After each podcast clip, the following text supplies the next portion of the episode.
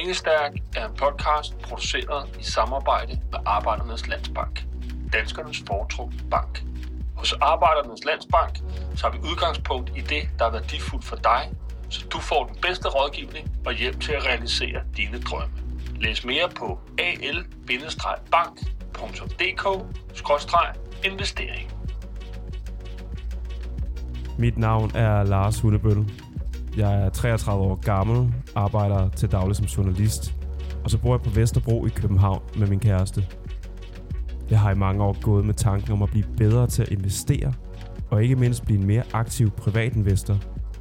For nu skal det altså være. Ikke flere dårlige undskyldninger, udskydelser eller overspringshandlinger. Nu skal jeg i gang med at investere rigtigt. I sidste afsnit fik jeg afkræftet myten om mursten som den sikre investering. Så dermed føler jeg mig også lidt mere presset til at holde lidt igen med de store boligplaner og vende blikket tilbage mod aktiemarkedet. Min nuværende portefølje indeholder udelukkende udbytteaktier. Men det er sådan set ikke fordi, jeg har sat mig synderligt meget ind i, hvorfor det skulle være en god idé. Andet end jeg godt kan lide ideen om løbende at få udbytte af ens investering. Det er derfor, jeg har aftalt et møde med Christen Jonsen fra BankInvest, som til daglig arbejder med netop udbytteaktier. For så kan jeg måske finde ud af en gang for alle, hvad fordelene og ulemperne de er. Hej Christen. Hej. Vil du ikke bare lige starte med at præsentere dig selv? Det vil jeg godt. Jeg hedder Christen Jonsen, og jeg har været porteføljemanager her i, i BankInvest i hvad bliver det, snart syv år. Og jeg sidder med den øh, forening, der hedder BankInvest Højdebytte Aktier, som, øh, som prøver at finde sådan de, øh, de bedste udbytteaktier at investere i. Hvad er udbytteaktier? Altså udbytteaktier, det er, det er et meget bredt øh, begreb, og det dækker sådan et, et stort spekter af, af forskellige aktier. Der er jo ikke rigtig nogen sådan definition af, hvad en udbytteaktie er. Det eneste det er, at hvis en aktie betaler et udbytte, så kan det egentlig blive defineret som en, en udbytteaktie. Så man skal måske mere kigge på, hvad en, hvad for en type aktier, der ikke betaler udbytte. Og det er typisk nogle højvækstaktier. Okay. Altså sådan nogle aktier, hvor det, at toplinjevæksten, den, det er det, der er fokus på. Så der skal de bruge alle de penge, som de tjener. Dem skal de bruge på at investere i, hvad hedder det, i eller putte tilbage i virksomheden. Så er der simpelthen ikke nogen penge tilbage til at, at betale udbyttet af. Og så er der sådan en helt anden ende af aspekter, og det vil typisk være de her sådan, aktier, som er sådan et lidt, lidt lavere kvalitet. Det kunne være aktier, som har problemer med forretningsmodellen, eller aktier, der har for meget gæld.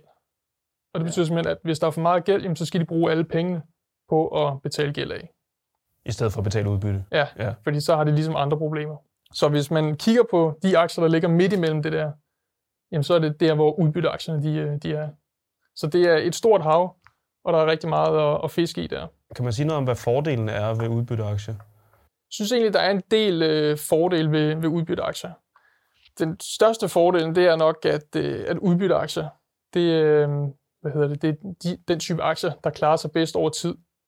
Det er der mange studier, der har vist. Jeg har også selv været med til at skrive en artikel, der viser det her, at, at udbytteaktier de klarer sig bedre over, over tid end almindelige aktier. Så for eksempel sådan en som mig, jeg er ikke så, jeg vil ikke kalde mig særlig risikovillig anlagt mm. i forhold til investeringer. Så, så, så det her vil måske være en, en god måde for mig, fordi at, at det er mere langtidsholdbart, og ikke noget, man skal bruge helt vildt meget tid på for at, at hele tiden holde, uge, holde øje uge til uge, for eksempel.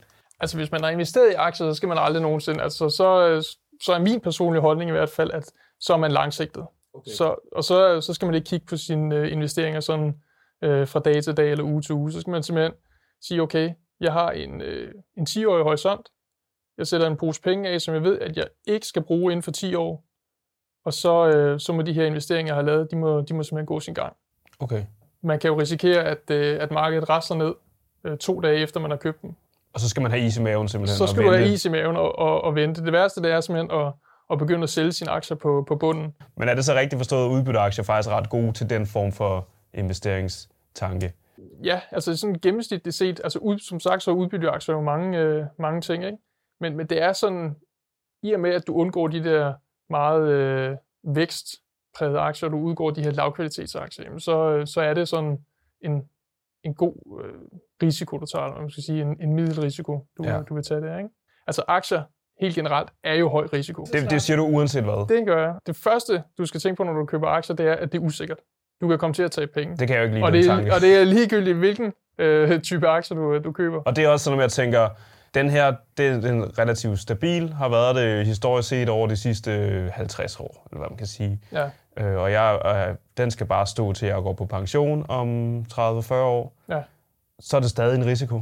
Ja, altså det, det, er, det, det er der jo stadigvæk. Men måske en mindre risiko. Men en mindre risiko, ikke? Ja, okay. Øh, det er det der med, at du over altså en, en kort periode, der kan du godt tage, øh, tage penge. Så hvis man går med livrem og seler, så skal man slet ikke investere overhovedet? Så skal du ikke investere, nej. nej. Altså, du, eller, du skal i hvert fald være villig til at tage den risiko og sige, at jeg kan komme til at tage penge på det her. Hvordan fungerer det sådan rent lavpraktisk, det her med udbytteaktier? Helt fra bunden. Ja. Så hvis du tager et selskab, så sælger de jo de varer eller tjenesteydelser, som de, tjenesteydelser, som de nogle gange øh, har. De penge, der er tilbage, det er dem, de kan bruge på, øh, på alt muligt andet. Og hvis du forestiller dig et selskab, som er på sin optimale kapitalstruktur, det vil sige, de skal ikke nedbringe gæld, eller de behøves ikke at ophobe mere øh, eller flere penge på, øh, på deres bankkonto, så har de tre muligheder, de kan bruge de her penge på. De kan betale udbytte, mm. de kan købe deres egen aktier tilbage, eller de kan købe andre virksomheder. Hvad er grunden til, at de har interesse i at betale udbytte? Er det så for at få flere aktionærer ind? Hvis et selskab betaler udbytte, så ser det ud til, at de her selskaber de har sådan færre tilfælde af regnskabssvindel. Hvis du betaler et udbytte, så har du ligesom vist, at du har, du har haft penge til rådighed. Så hvis okay. du betaler et udbytte i ti år, for eksempel, mm. så har du ligesom vist, at der bliver altså skabt nogle penge. Men hvad så, hvis jeg har investeret i en virksomhed, som ikke genererer overskud over? Får jeg så ikke noget udbytte? I princippet så kan det jo faktisk godt lade sig gøre. Hvordan kan det være? Det bliver måske lidt teknisk. Jamen, ja. det, det må det gerne. Okay, men et, når du har en årsrapport, ja. så består den jo af mange dele. Men består også af, af tre dele. Det ene det er en resultatopgørelse, ja. så er en balance, ja. og så er det en pengestrømsanalyse eller en cashflow statement. Hvis du vil se, hvor mange penge, der er blevet skabt i et selskab, så skal du over i den her pengestrømsanalyse. Okay, og det er noget, jeg som privat investor ville kunne det vil få du kunne, kunne se i, det vil du kunne se i, i regnskaberne. Okay. At, øh, at der vil du både kunne se resultatopgørelsen, balancen og en pengestrømsanalyse. Man kan godt blive endnu bedre til at investere i udbytteaktier, hvis man også begynder at sætte sig ind i de forskellige regnskaber hos virksomheder. Ja, det vil jeg sige. Altså, det, er, det er en rigtig god ting. Det lyder som om, der er mange fordele, både hvis der er, øh, altså, hvis der er et godt år for, for virksomheden, så får man noget udbytte, og nogle gange kan man da også få udbytte, hvis der har været et, et dårligt år. Hvad, hvad er så ulemperne ved, øh, ved udbytteaktier? Er der nogen? Det er der da. Altså, hvis du øh, som investeringsstil gerne vil have sådan noget højvækst, så vil du have svært ved at finde det inden for udbytteverdenen, fordi de simpelthen bruger alle pengene til at investere i deres egen virksomhed. Så de skal jo bruge alle de penge, de tjener, på at, at putte tilbage i virksomheden, for at, at få noget mere toplinje. Toplinje, hvad, hvad betyder det? Altså det betyder bare deres hvad hedder det, omsætning. Okay. Den anden del, du nok også vil komme til at mangle, det er, hvis du vil ind i sådan nogle uh, turnaround cases. Altså selskaber, hvor der er tvivl om forretningsmodellen.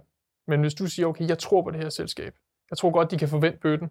Altså sådan nogle type aktier der, dem vil du nok heller ikke finde. Hvis man så er ligesom mig, som ikke er specielt risikovillig, så lyder det jo egentlig ret fornuftigt det her. Men er der mm. nogen ulemper for sådan en som mig, hvis jeg, hvis jeg er fuldstændig ligeglad med at, at, at have nogle af de der, der, der kan stikke helt af? Ja, altså hvis du har sådan et mindset, der hedder, at du gerne sådan minimerer risikoen, ja. altså så, så er udbytteaktier noget for dig, vil jeg sige. Hvad er det det bedste så?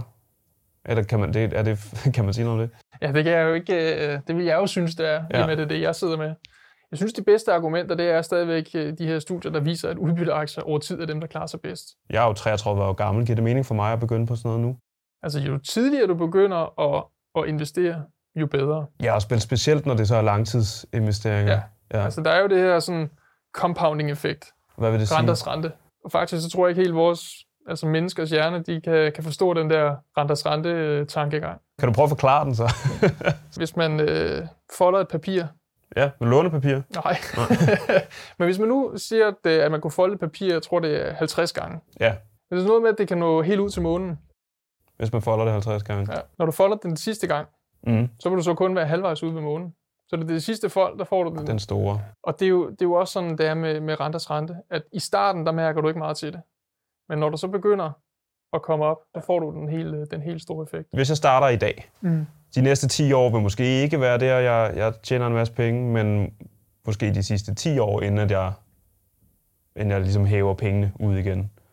Det er der, det er der jeg, vil, jeg vil få mest ud af min investering. Ja, det vil det være, hvis det fulgte sådan en, en lige snor. Ja, hvis, altså, hvis det går, som man håber. Ja, ja, ja, det vil det være. Okay. Er der noget specielt, man skal have for øje, når man går ind i sådan noget udbytteaktier? Ja, altså man skal lade være at blive lokket af sådan en dividend yield. Dividend yield? Jeg tror måske, det hedder det, det direkte afkast på dansk. Det er i hvert fald noget, der hedder. Er der noget, der hedder det? Det tror jeg. Ja, altså det hvor du tager det forventede udbytte, og så dividerer du det med aktiekursen. Så hvis nu, at en aktie, den koster hundrede kroner, og det er forventet, at de vil betale et udbytte på ti kroner, så har du et afkast på, på ti procent alene fra udbyttet. Og det er jo meget lokkende. Men et højt direkte afkast, det er altså også sådan lidt et, et faresignal om, at der er måske et eller andet galt her. Det kan være, at der er et eller andet faresignal omkring forretningsmodellen. Så det kan godt være, at du får ti kroner næste år, men det kan være, at det bliver så ned til nul året efter.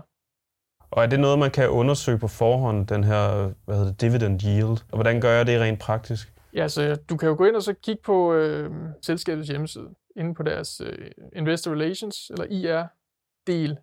Skulle lede efter sådan en, en øh, sådan fan, der hedder udbytte. Kig på, om de har en eller anden udbyttemålsætning. Det lyder som om, man skal undersøge det alligevel ret meget, så altså, giver det mening at gå ud og sige, at jeg, jeg ved, at de her det er nogle ret stabile. Ja. Altså sådan ting, man mere bare har hørt om i medierne. Er det farligt at kaste ud i sådan noget? Eller, eller? Jeg vil nok stille mig det, selv det spørgsmål. Det her selskab, eksisterer det om ti år? Tror ja. jeg, det eksisterer om ti år? Altså for eksempel jeg... Coca-Cola ja.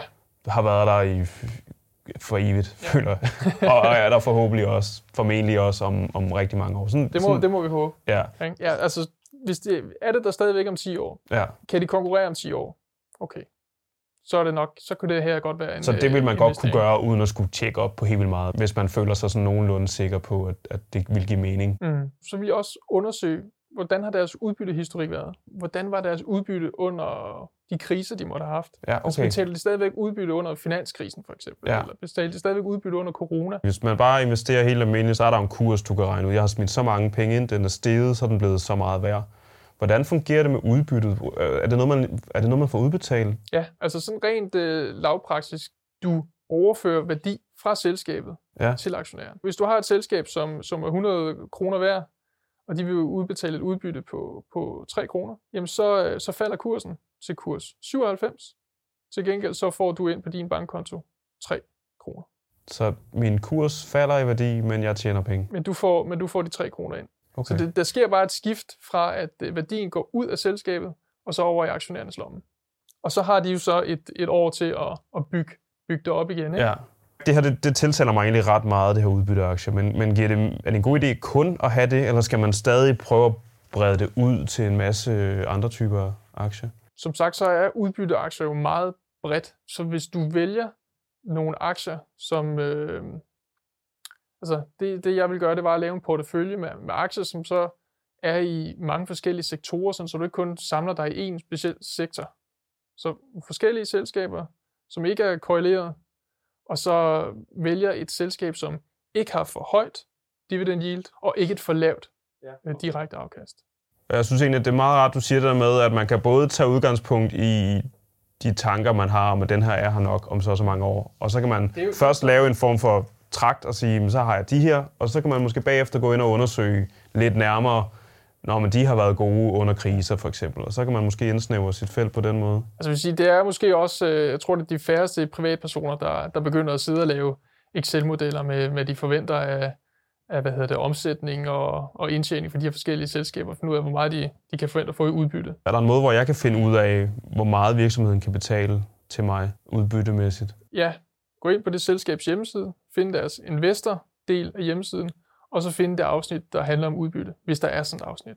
Og det, man skal lede efter, det er, om der er en, en udbyttepolitik eller en udbyttemålsætning.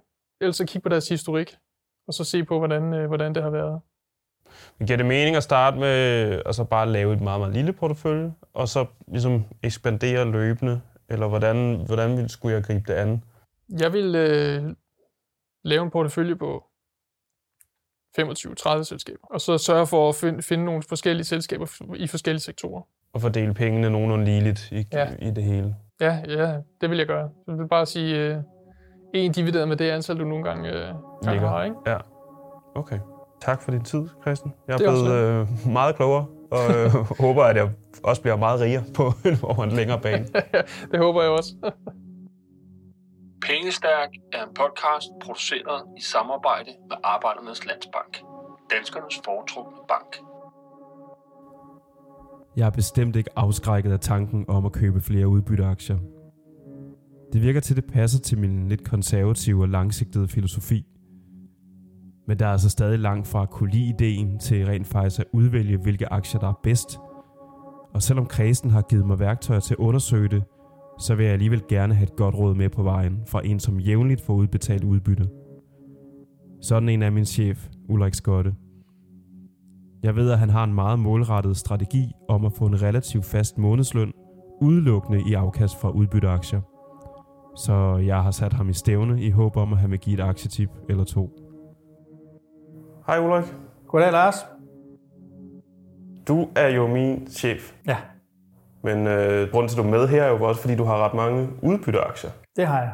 Det hele begyndte jo med, at jeg fik et brev fra min bank om, at, øh, at jeg ikke kunne tjene penge på at have mine penge stående i banken.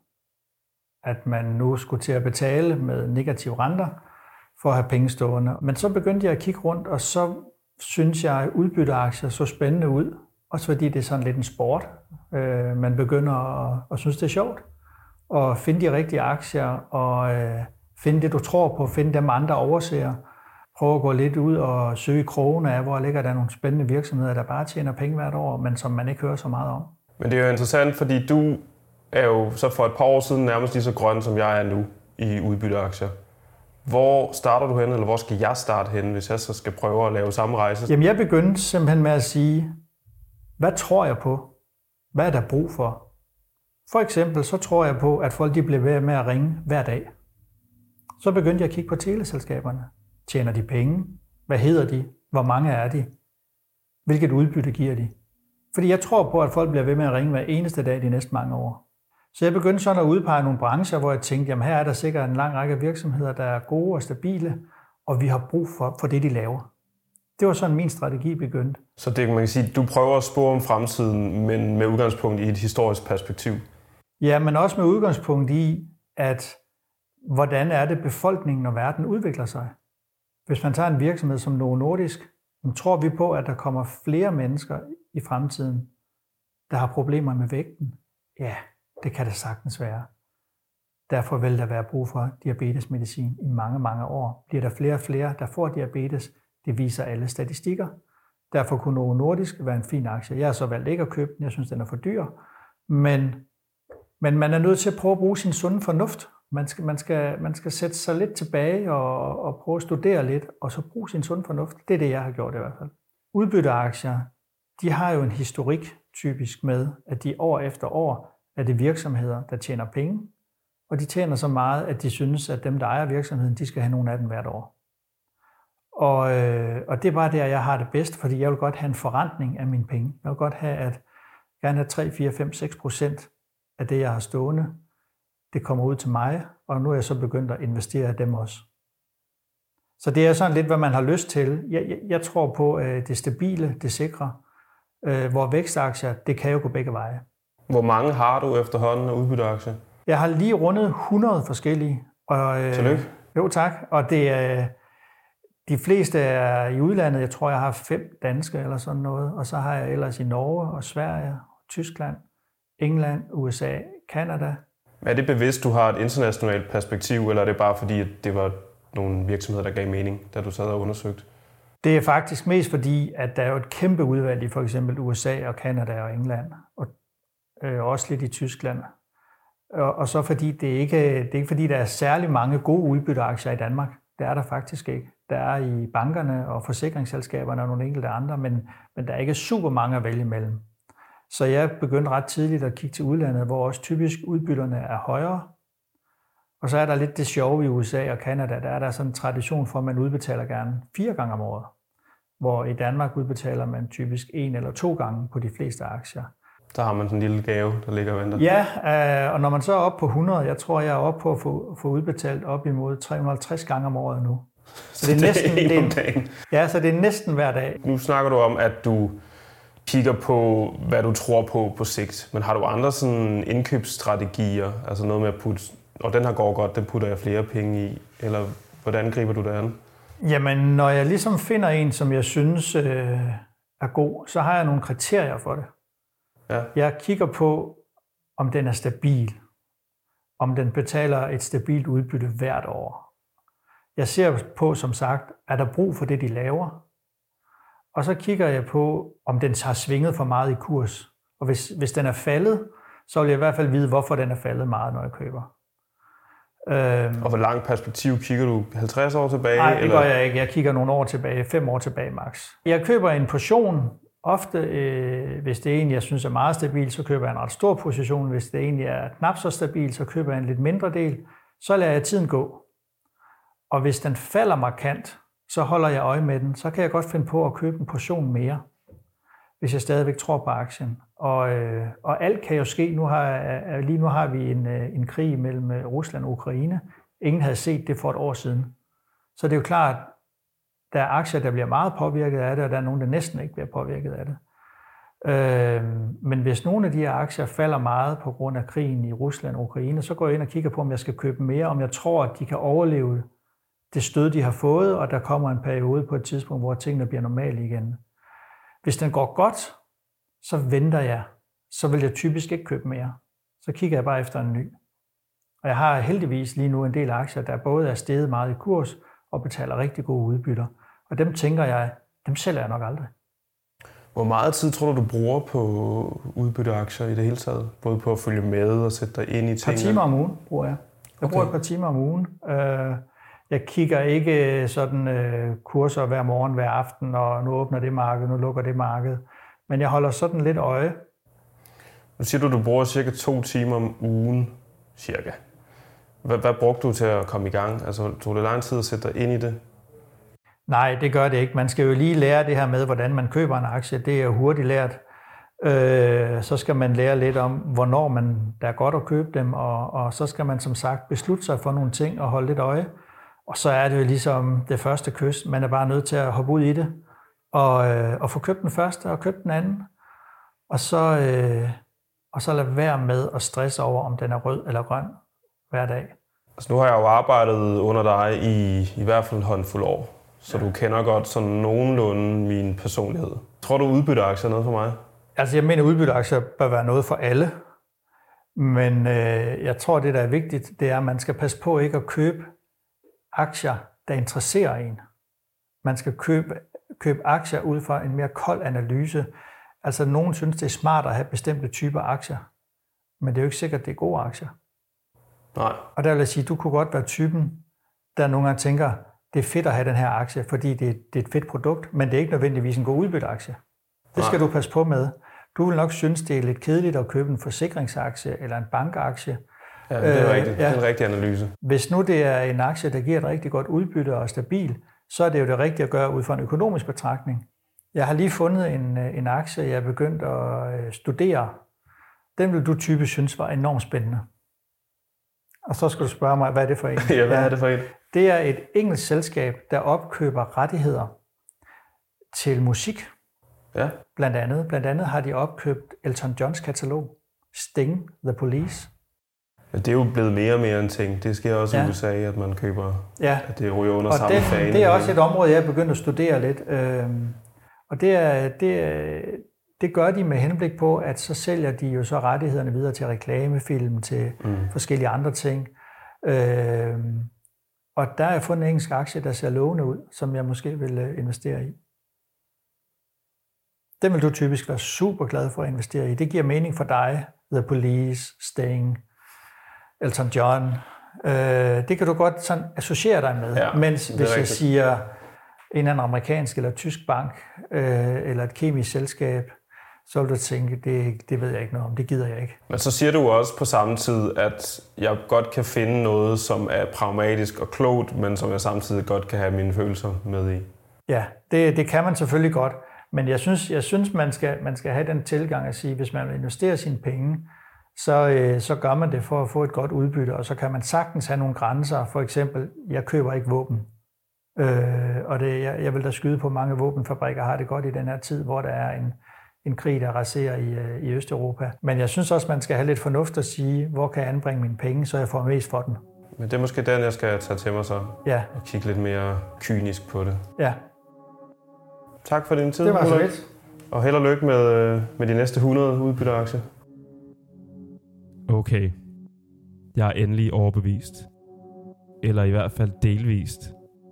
Jeg har besluttet, at jeg vil kaste mig forsigtigt ud i udbytteaktier med femten tusind af de i alt femogtyve tusind, som jeg har sat af til hele projektet. Og egentlig er jeg mest af alt lokket af Ulriks snak om det engelske selskab, der opkøber musikrettigheder. Så der har han jo læst mig helt korrekt. Og det irriterer mig egentlig lidt. Ja, faktisk ret meget. Så derfor har jeg besluttet mig for at udfordre mig selv og hans fordomme lidt og investere i noget så kedeligt som et forsikringsselskab. Jeg vil derfor tvinge mig selv til at sætte mine penge i tryk, og så må vi se, hvordan de udvikler sig det næste stykke tid, mens jeg så prøver at finde ud af, hvor jeg skal placere mine resterende ti tusind kroner. Denne podcast er produceret i samarbejde med Arbejdernes Landsbank. Tak fordi du lyttede med.